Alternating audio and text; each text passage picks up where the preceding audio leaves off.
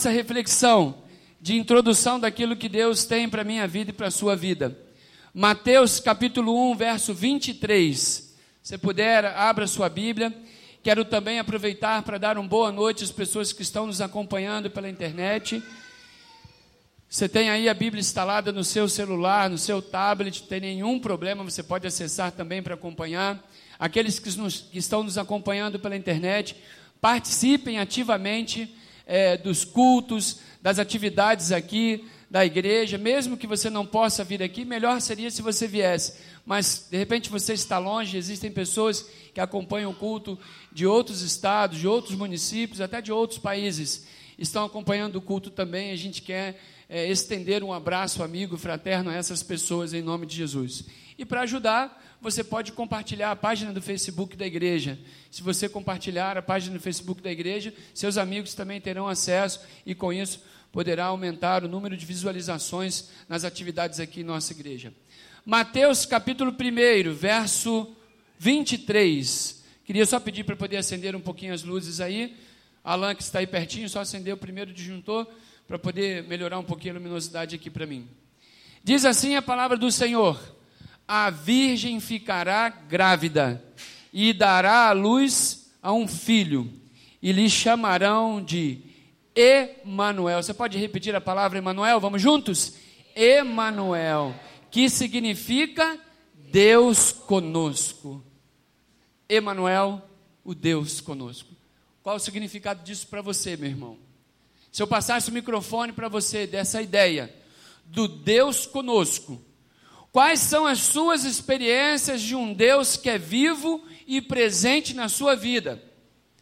Quando você olha para esse texto, desde o verso 1, está contando a história da linhagem de Davi. Verso 18 já vai dizendo assim: Foi assim o nascimento de Jesus Cristo. Maria, sua mãe, estava prometida em casamento a José, mas antes que se unissem, achou-se grávida pelo Espírito Santo. Alguém me perguntou, pastor, você acredita mesmo na, na gravidez virginal de Maria? Eu falei, sim, nós acreditamos. Como assim a gente não acredita nisso? Que foi obra do Espírito Santo, isso é cristianismo. Pastor, mas isso não tem lógica. Eu falei, não tem lógica para você, para mim faz todo sentido. Esse Jesus, Emanuel, o Cristo, ele já tinha sido prometido e a palavra de Deus estava se cumprindo. Maria, como uma mulher virtuosa, especial, sim. A gente tem um pouquinho de dificuldade, às vezes, de falar um pouco sobre Maria, porque alguns falam assim, que ela pode se confundir com uma idolatria. Não, na nossa cabeça está muito claro. Nós adoramos ao Senhor Jesus, Rei dos Reis. Mas quem foi Maria? Uma mulher especial, uma mulher virtuosa, agraciada escolhida por Deus para que do seu ventre fosse gerado o Filho de Deus, por obra do Espírito Santo.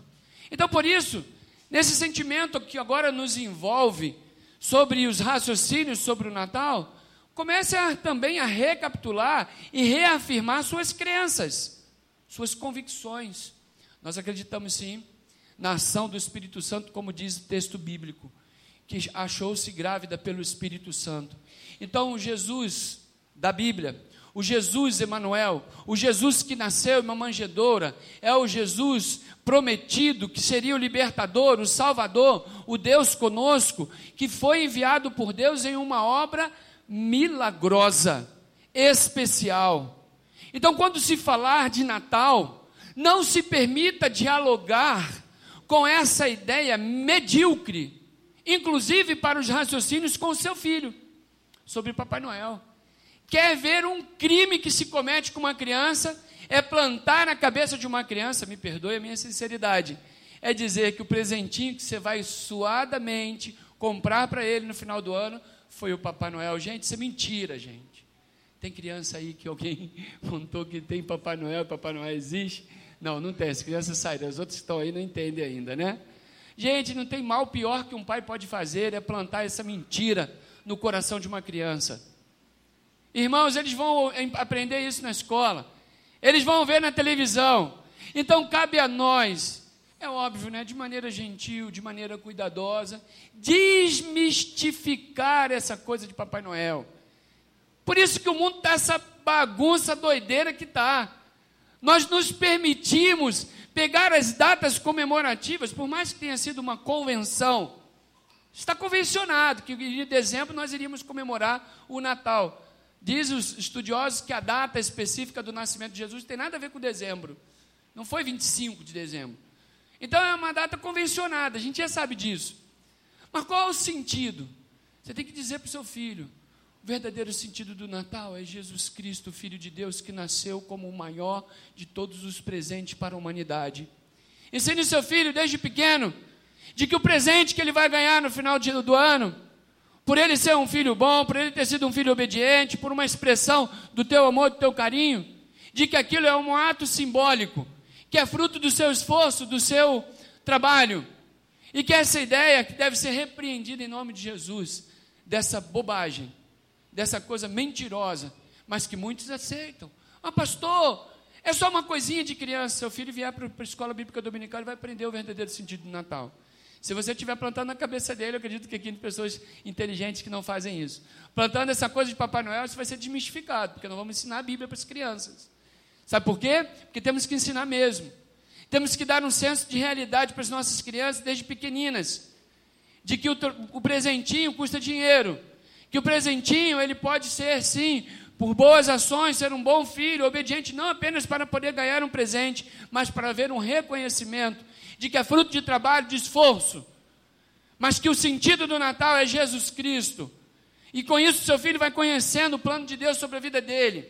Seu filho vai conhecendo o plano de salvação. Que ele pode crescer, ser um adolescente saudável, um jovem saudável, que vai conhecendo princípios e valores eternos de Deus, a começar pelo significado do Natal. Sim ou não, irmãos? Sim ou não, irmãos? Nós temos que ensinar que Jesus é o verdadeiro sentido do Natal. Que nós acreditamos no nascimento de Jesus virginal, obra do Espírito Santo de Deus. Olha, irmãos, eu nem gostaria de que a igreja fosse enfeitada com alguma coisa diferente se nós não voltássemos aos princípios. Porque é bobagem você enfeitar sua casa, montar a árvore de Natal, se você não entende, não acredita no verdadeiro sentido do Natal. Se no dia de Natal você não vai reunir os seus lá e fazer uma oração e agradecer, sentido básico de você fazer uma ceia natalina, reunindo sua família, seus entes queridos ou amigos, é você poder fazer uma oração e agradecer pelo alimento. Obviamente, eu tenho um motivo mais, maior ainda, né? Não por de Jesus, mas é um, um, motivo bem interessante. Meu filho nasceu na noite de Natal, Billy Júnior. Ele sofre um pouquinho com isso, que ganha um presente só, né? Mas aí, para comemorar, a gente compra um bolinho. E esse ano, não sei, vamos ver se a gente faz uma festa um pouquinho diferente, quem sabe. Mas, irmãos, qual é o verdadeiro sentido do Natal? Jesus Cristo. É só em dezembro que a gente vai lembrar disso? É só Agora que começamos aí, talvez a ornamentação vai estar sendo feita, as casas vão estar enfeitadas, toda a propaganda na mídia vai estar voltada para isso? Não. Nós vamos experimentar esse Jesus que nasceu em um nascimento virginal de Maria, obra do Espírito Santo. Meus irmãos, Jesus vem na linhagem de Davi. Verso 19 do capítulo 1 diz o seguinte: Por ser José seu marido, José. Jesus é chamado filho de Davi pelo pai adotivo dele, que foi José.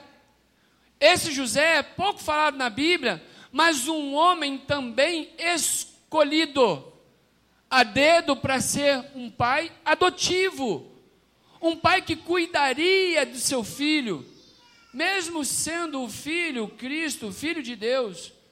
Eu pretendo em algum momento fazer uma pregação, um sermão falando das virtudes de José. Assim como Maria também teve suas virtudes, um homem de caráter, não foi à toa que Deus permitiu que Maria fosse escolhida, mas Maria tinha um compromisso de aliança com José, estava prometido, um homem de caráter, irmãos, boa parte. Nós temos que entender quem é Jesus: 100% homem, 100% Deus, ok?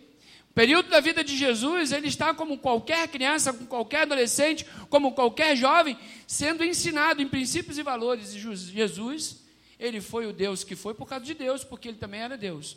Mas o homem humano foi um homem de caráter por, pelos ensinamentos de sua família. Sabia disso?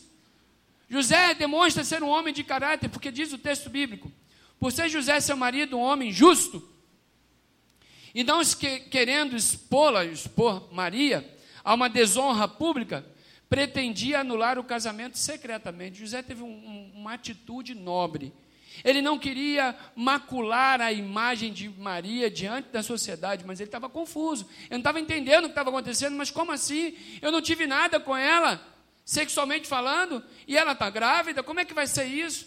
Mas diz o texto que José era um homem justo. E por ser um homem justo, ele teve ensinamentos na vida de Jesus. É por isso que Jesus, ele se sensibilizava. Jesus se sensibilizava com as multidões porque ele era um homem, Deus, e o Deus homem. Porque sua família o ensinou a ser um homem sensível. Hoje, no culto da manhã, nós pregamos aqui e algumas reflexões, conversamos sobre a igreja de Corinto. Uma igreja que até na hora de participar da ceia problematizava as coisas. Que loucura, gente. E parece que os dias são os mesmos, né? Existem pessoas até que sua vida eclesiástica faz uma bagunça da vida eclesiástica. É claro que muitas situações positivas, mas tem gente que até para servir a Deus complica as coisas. Por isso que eu fiz essa série de mensagens. É, simplifique, irmão. Viva a sua vida espiritual de maneira simples, tranquila.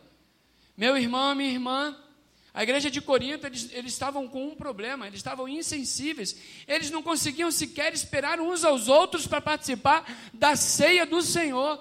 Você imagina você? Está com uma fomezinha aqui, a gente pega o material da ceia e come o material da ceia, e sem nenhuma reflexão, sem nenhum entendimento, e ninguém espera por ninguém, a gente não faz um culto direitinho, organizado. A igreja de Corinto estava insensível, ela estava complicando as coisas, e o apóstolo Paulo fala assim: opa, gente Espera aí, vou mostrar para vocês como é que deve ser ministrada a ceia do Senhor. E ele fala: Eu recebi do Senhor o que também vou compartilhar com vocês agora. Que o Senhor Jesus, na noite que foi traído, tomou o pão e, tendo dado, tendo dado graças, partiu entre aqueles que estavam presentes. E assim participaram da ceia do Senhor. Igreja de Corinto, como falei hoje de manhã, foi desafiada pelo apóstolo Paulo a fazer uma auto-reflexão. Por isso eles precisavam parar o que estavam fazendo na sua vida espiritual, muito provavelmente mais voltada a uma religiosidade do que uma vida espiritual, para recomeçar e até na hora da ceia falar assim: gente, isso aqui tem um significado. Eu não posso participar da ceia de qualquer jeito. Por isso o apóstolo Paulo aponta para o autoexame. Jesus Cristo, ele também, por ser Deus, homem, homem, Deus, ele foi também justo pelos ensinamentos que ele recebeu de sua família. José foi uma figura importante. José, agora, quando descobre que Maria está grávida, ele fica confuso. Ele não entende muito bem, muitas vezes na vida espiritual, às vezes é assim. Às vezes as coisas de Deus são tão impressionantes, tão diferentes da realidade, que às vezes a gente fica confuso também, sem saber muito bem para onde ir. Por isso que a gente deve orar. Por isso que a gente deve procurar a opinião de Deus. Por isso que a gente deve buscar a vontade de Deus, para Deus esclarecer as coisas para a gente. Por isso que é tão importante vida de oração. Um dos pilares desta igreja é a oração. Mas a oração não aquela que a gente simplesmente marca um horário para vir aqui orar, que é muito legal. Não simplesmente a oração que a gente marca um dia em missões para a gente ter 12 horas de oração. Isso tudo é muito válido. Não simplesmente a oração que é feita do microfone. Fácil, fácil a gente enganar os outros. Quando a gente pega o microfone e faz uma oração bonita, aí a pessoa fala assim: nossa, que oração linda. Às vezes ela é uma oração linda, mas vazia de Deus. Mas a oração que Jesus nos ensina, que é a oração do particular, da intimidade, a oração do quarto. Jesus se torna também um homem justo, por ser o Deus homem e o homem Deus, porque a sua família foi uma família que ensinou comportamento ético e comportamento moral. Aqui o José decide secretamente abandonar Maria, mas Deus se manifesta por sua vontade e seu querer. Verso 20 do capítulo 1 de Mateus. Verso 20, se você puder, coloca no telão para gente, e se você puder, continue acompanhando a sua Bíblia. Mas depois de ter pensado nisso, ou seja, deixar Maria, apareceu-lhe um anjo do Senhor em sonho e disse: José, filho de Davi, não tema receber Maria como sua esposa, pois o que nela foi gerado procede do Espírito Santo. Meu irmão e minha irmã, nesse final de ano, onde nós começamos hoje as comemorações natalinas, falando: Vem, Já chegou o Natal. O Emanuel de Deus está conosco. Eu quero que você tenha experiências com Deus, meu irmão, minha irmã. Palavra de Deus está dizendo aqui que o problema, problema histórico, se você já imaginou se José não tivesse entendido a palavra de Deus, se José não tivesse entendido a palavra do anjo, teria dado problema, gente. Mas como é importante ouvir Deus, a figura do anjo aqui, o que são os anjos? Nós não adoramos anjos, mas nós acreditamos na existência dos anjos. Que são anjos, seres celestiais a serviço de Deus. Nesse momento tão particular da história, Deus envia um dos seus anjos para falar em sonho com José. A nossa adoração não é para anjos. Nós não ficamos aí provocando, dizendo do anjo da guarda. Tem gente aí até falando que vão fazer o culto da troca do anjo da guarda, que parece que o teu anjo da guarda está fraco, você tem que pegar um anjo novo. Tem muita maluquice sendo falada por aí. Você já sabe disso. Mas os anjos existem. Sim ou não, irmãos? Estão a serviço de Deus. O anjo do Senhor acampa ao redor daqueles que o temem. E aqui a palavra de Deus é proferida em sonho por um anjo. Isso aqui é cabal, é definitivo, é Deus falando através de um anjo. É óbvio que você, como um cristão amadurecido, você não fica por aqui ou ali procurando uma palavra de anjo, você já tem a palavra de verdade e de vitória para a sua vida. Você tem a palavra de Deus, você tem o Espírito Santo de Deus que ministra o seu coração. Pode ser que Deus, em uma ação especial na tua vida, Ele fale com você diretamente, em sonho também. Mas a gente não banaliza isso, irmão, sim ou não? Nós não banalizamos isso, isso não é brincadeira. Ouço facilmente as pessoas dizendo que Deus falou comigo, e Deus faz, e Deus fala. Deus fala, mas tome muito cuidado, em nome de Jesus, de andar por aí dizendo que Deus falou o que Deus não falou. Nós estamos diante de um ato da história da humanidade de que define a vida de milhares e milhares e milhares e milhares de pessoas. É o nascimento do Salvador, do Emanuel, Deus conosco. Mas um anjo aparece, por isso nesse final de ano, eu quero te desafiar. Aproveite ao máximo as comemorações natalinas para aprimorar a sua experiência de fé com Deus. O que é que o pastor está falando? Eu estou falando que nós acreditamos que Deus fala com as pessoas. Por isso que talvez você esteja fazendo a reflexão que você está fazendo hoje. Você fez hoje de manhã, que toda vez que você ouve a palavra de Deus, Deus fala com você, porque Deus não está calado, irmãos. Deus não está amordaçado. Deus ainda fala com o seu povo. Quantos podem dizer amém? Por isso, esteja aberto para ouvir a voz de Deus. Toda vez que você sentar aqui para ouvir uma pregação, ou quem sabe você mesmo ser usado para pregar aqui, saiba de uma coisa, isso é coisa séria o anjo se aproxima de José e fala com ele em sonho, dando a ele uma palavra vindo do coração de Deus. José, não temas receber Maria, pois o que nela foi gerado procede do Espírito de Deus. Por isso, assim, há um verdadeiro sentido do Natal. Por isso você pode reunir a sua família e falar com todos ali. Nós agradecemos pelo nascimento de Cristo, não nos importa se foi no dia 25 ou se não foi, isso é uma convenção. O que importa é o sentido, é o memorial, é a lembrança, é o significado. Mas o texto bíblico continua dizendo a nós, versículo 21. Pode acompanhar o que a palavra de Deus está nos dizendo. E o anjo continua dizendo: Maria dará à luz a um filho, e você deverá dar-lhe o nome de Jesus. Irmãos, ter um nome é coisa muito importante. Quando um menino, uma criança nasce, quando você teve seus filhos, você ficou pensando no nome. Meus pais também ficaram pensando no nome. E acabou, pela glória de Deus, graça de Deus, meu nome acabou sendo Billy Graham. Sabe qual seria o meu nome? Se eu fosse menina? Deixa para lá, os adolescentes não podem ouvir isso não. Para, Eduardo, não precisava falar, Eduardo. Foi só brincadeira, Eduardo. Tem alguma Grace Kelly aqui, gente? Tem ou não? Ah, tá na internet, não posso nem brincar, né, com isso, está na internet. Pode ter alguma Grace Kelly ouvindo, assistindo a pregação.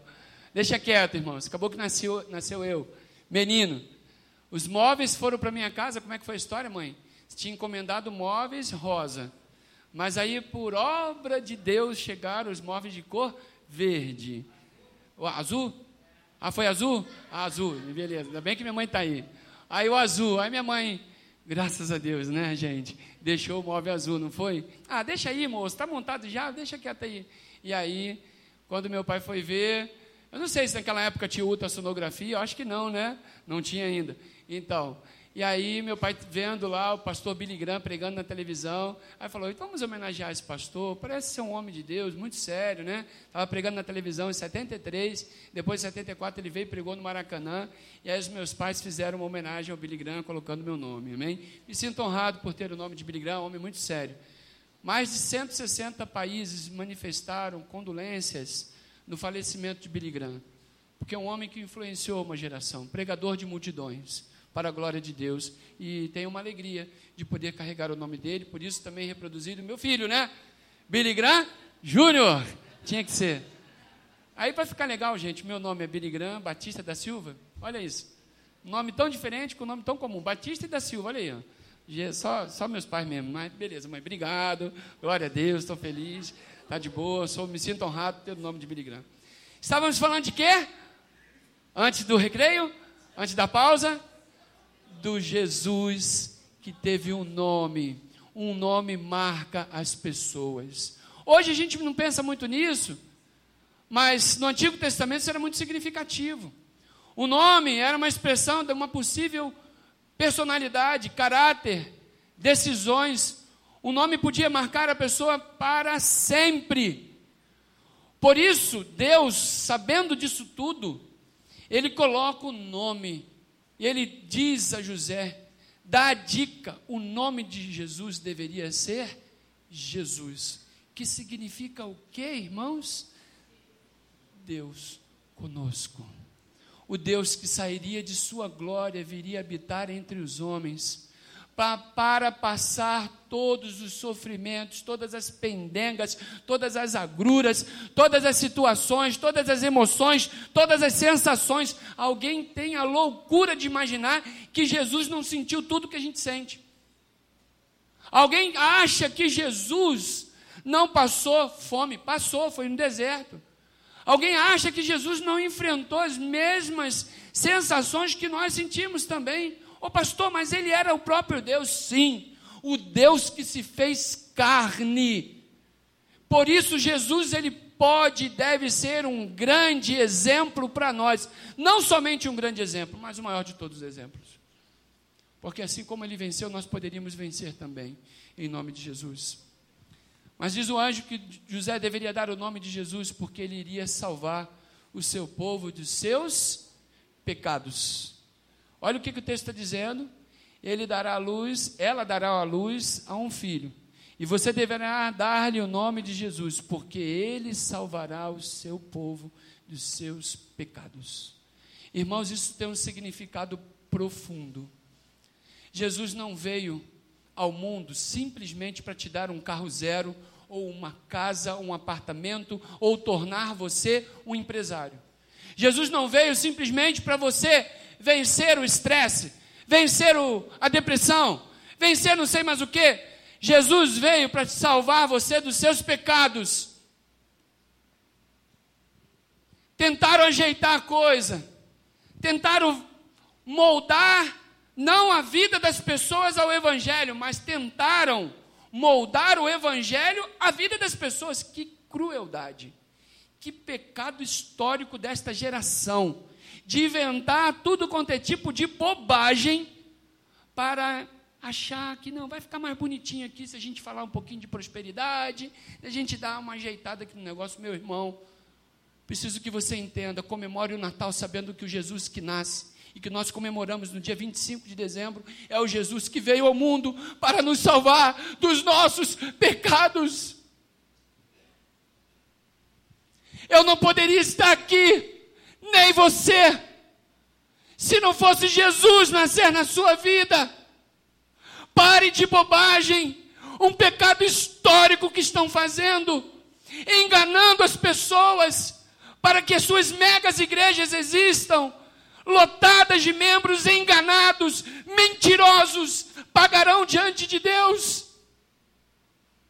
Por isso, saiba, mesmo que possamos aqui, porque a palavra tem poder, autoridade para você confiar num Deus que tudo pode, te tirar da depressão, tirar a ansiedade, fazer com que você saiba lidar com seus conflitos humanos, mas saiba de uma coisa: o Jesus da Bíblia veio para salvar o seu povo dos seus pecados. Sabe por quê? Quando nós nos encontramos e entendemos e comemoramos o Natal do Jesus que nasce, é o Jesus que vem definitivamente botar um ponto final naquilo que é a perdição eterna.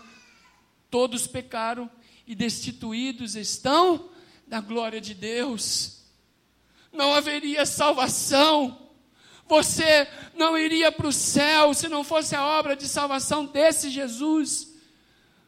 Você poderia ir para um lado e para o outro, você poderia ter bens materiais, você poderia ter de tudo um pouco, mas não teria a coisa mais importante da vida de uma pessoa, que é ser salva em Cristo Jesus. Só que isso não dá status, isso não chama atenção. Falar hoje de arrependimento, de santidade, não atrai as pessoas. Mas comece aqui a falar palavras positivas, e que é isso, que você faz isso, faz aquilo outro. Meus irmãos, Deus não está nos chamando apenas para um tratamento psicológico ou um tratamento psiquiátrico. Deus não está nos chamando, como igreja do Senhor Jesus, para um trabalho de coach, de empoderamento das pessoas. Tem nada contra, pode fazer, só não misture as coisas. Só não misture as coisas no púlpito, pelo amor de Deus. Não misture evangelho com a mente positiva. Não misture palavra de Deus com pensamentos positivos. Palavra de Deus define a nossa eternidade. A palavra positiva de um coach, de um treinador de pessoas, de alguém que dá dicas para que as pessoas possam melhorar seu desempenho e tornar a sua vida empresarial, é, de vendedor, sei lá do que, extraordinária. Você pode ser um cara extraordinário? Pode. Sem Jesus você não pode.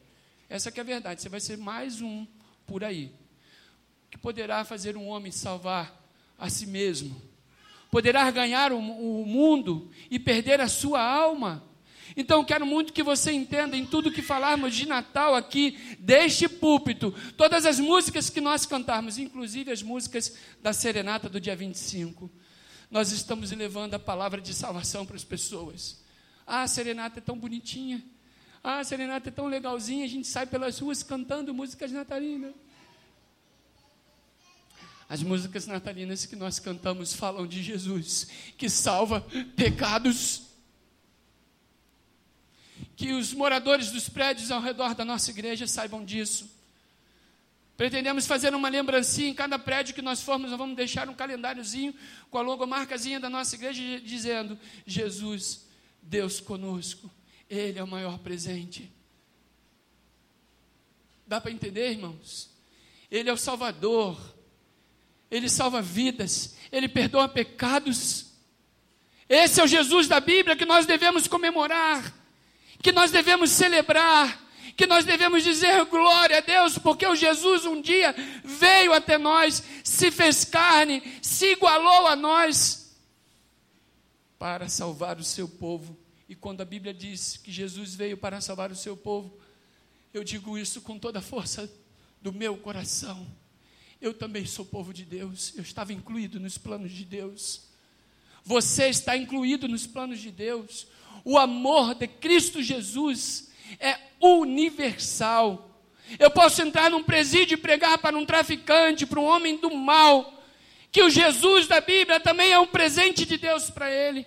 Eu posso dizer para um grande empresário com muito dinheiro que o Jesus da Bíblia, que comemoramos a vinda dele, o nascimento dele no Natal, que também é para ele. Eu posso pregar para um morador de rua, iletrado, sem dinheiro, carecendo de ajuda, que o Jesus da Bíblia é o grande presente de Deus para a vida dele. Quantos podem dizer amém?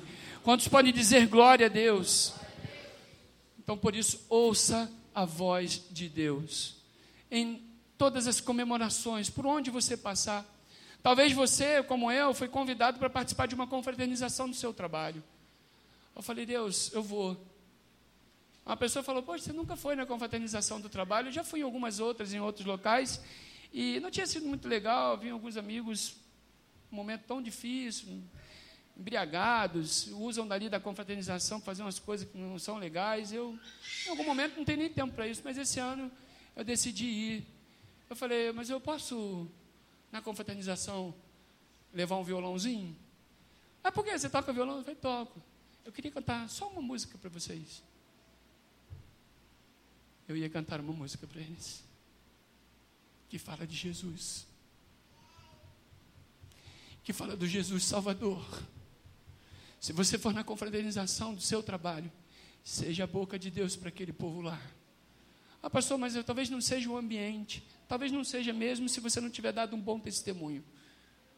Talvez você não consiga ter uma chance de cantar uma música, de fazer uma oração ou dar uma palavra.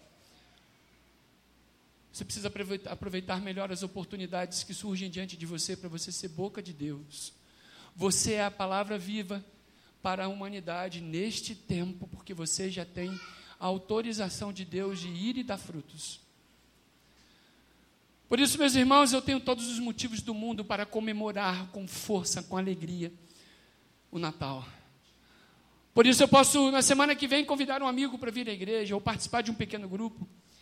Eu posso convidar pessoas para participar da serenata de Natal no dia 25, porque nós temos uma palavra de vitória para as pessoas. O texto bíblico continua dizendo: desse momento da história da humanidade tão importante, dizendo do Jesus, tinha um nome. E o nome é importante. E diz o texto bíblico que o nome de Jesus está acima de todo nome. Que pelo nome de Jesus todo joelho se dobrará que não adianta as, as ações de Satanás contra a minha vida e contra a sua vida, porque o nome de Jesus tem poder. Mas continuando o texto bíblico, verso 22. Depois de dizer que Jesus iria salvar o seu povo, e eu e você estamos incluídos nisso, verso 22 diz: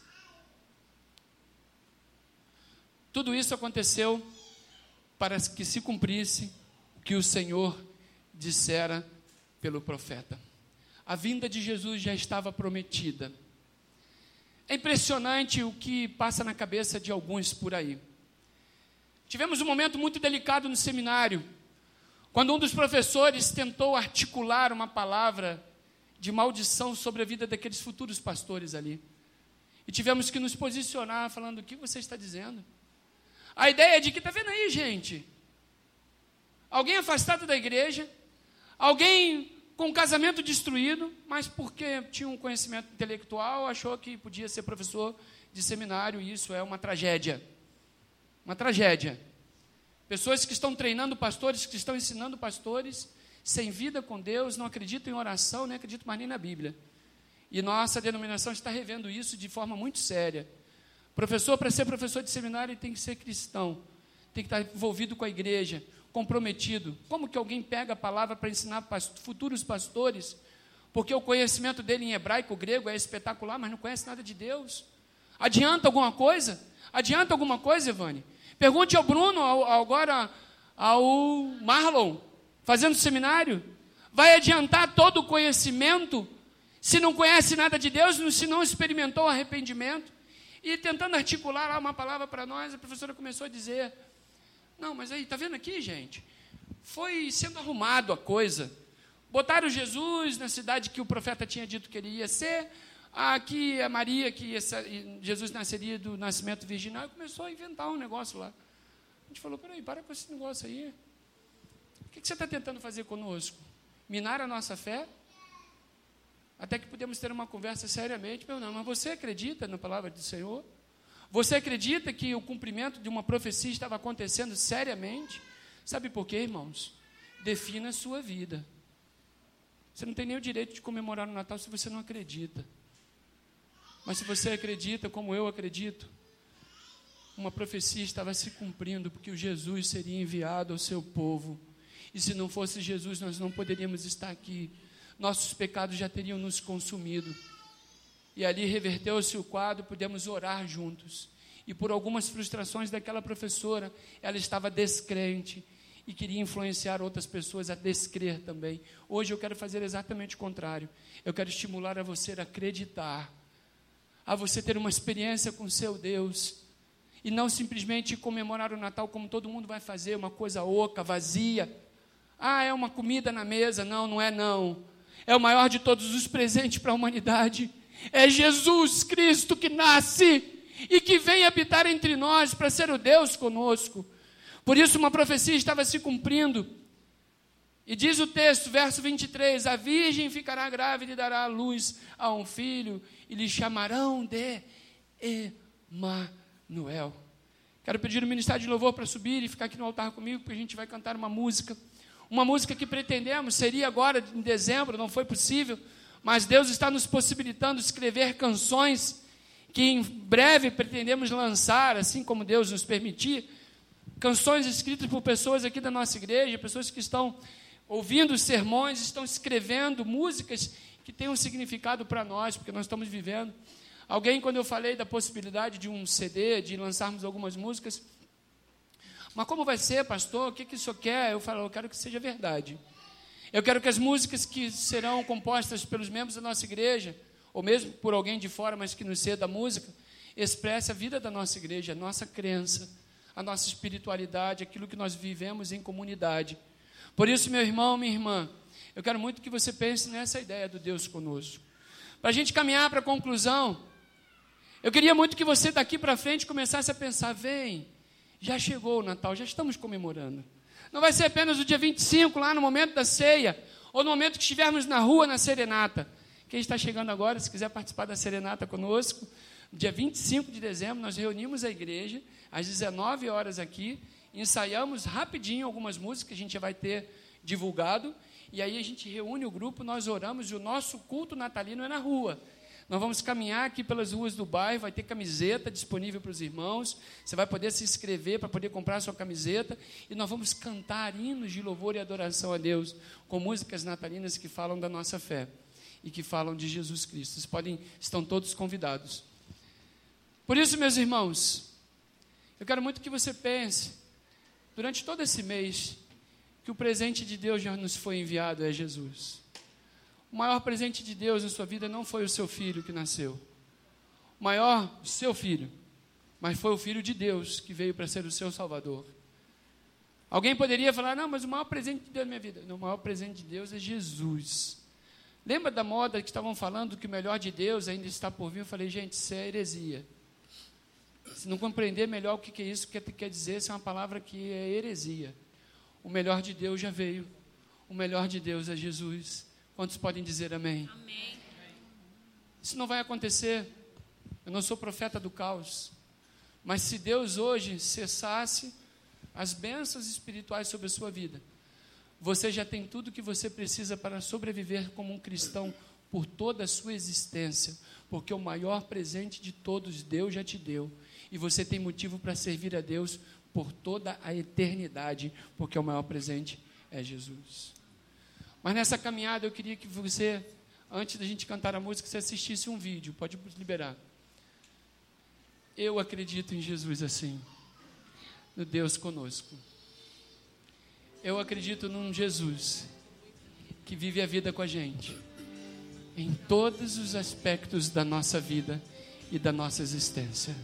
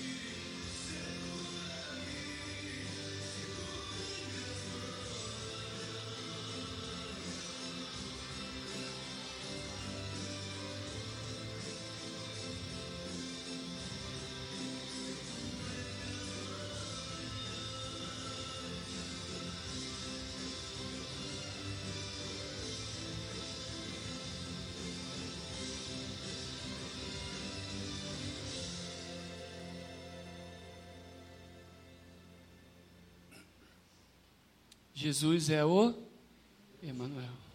Você já tinha pensado Jesus assim? Tomando café da manhã com você.